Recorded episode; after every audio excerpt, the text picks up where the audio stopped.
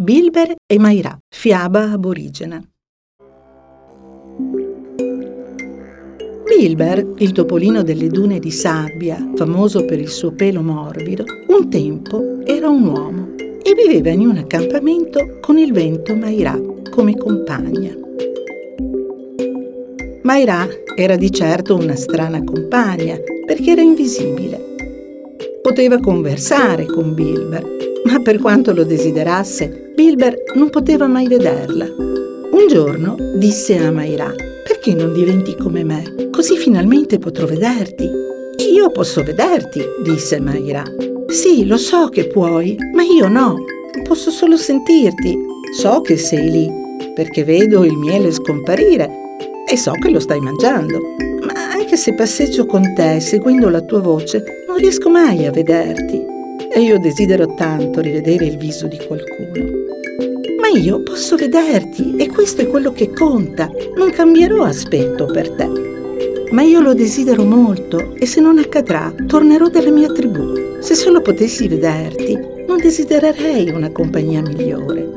Beh, io adesso vado a caccia. Verrai con me? No, oggi rimarrò al campo.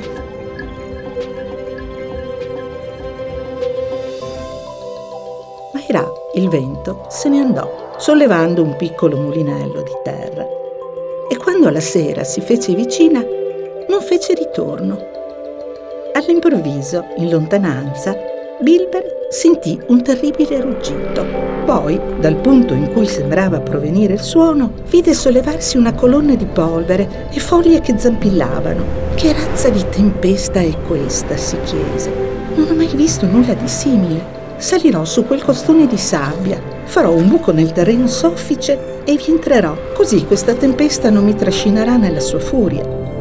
Bilber corse più veloce che poté verso la morbida collina di sabbia, mentre la tempesta ruggiva alle sue spalle. Fece un buco e si nascose all'interno, in attesa che la tempesta di vento cessasse.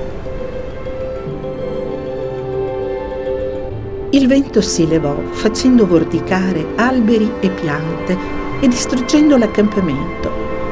Ruggì a lungo intorno alla buca di Bilber, ma non potendolo stanare, prese a ululare di rabbia impotente e procedette furioso, finché la sua voce non fu che un sussurro in lontananza.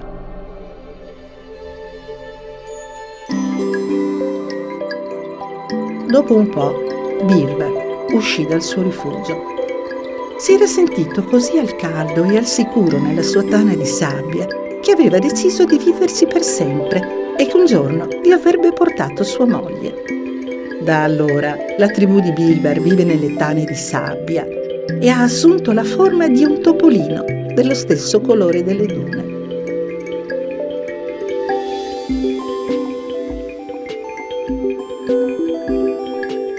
I discendenti di Bilber sentono ancora la voce della sua vecchia compagna, ma non vedono mai il suo volto, né la sentono più parlare la loro lingua di un tempo. È ancora un po' arrabbiata per le parole di Bilber, che l'avrebbe lasciata se non avesse mostrato il suo volto. E ancora ulula e ruggisce mentre si precipita battendosi con furia sulle pianure. Sicuramente anche voi l'avete sentita nelle notti più paurose.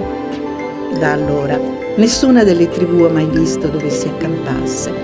Gli unici a saperlo sono i sei venti che soffiano e non svelano il segreto a nessuno.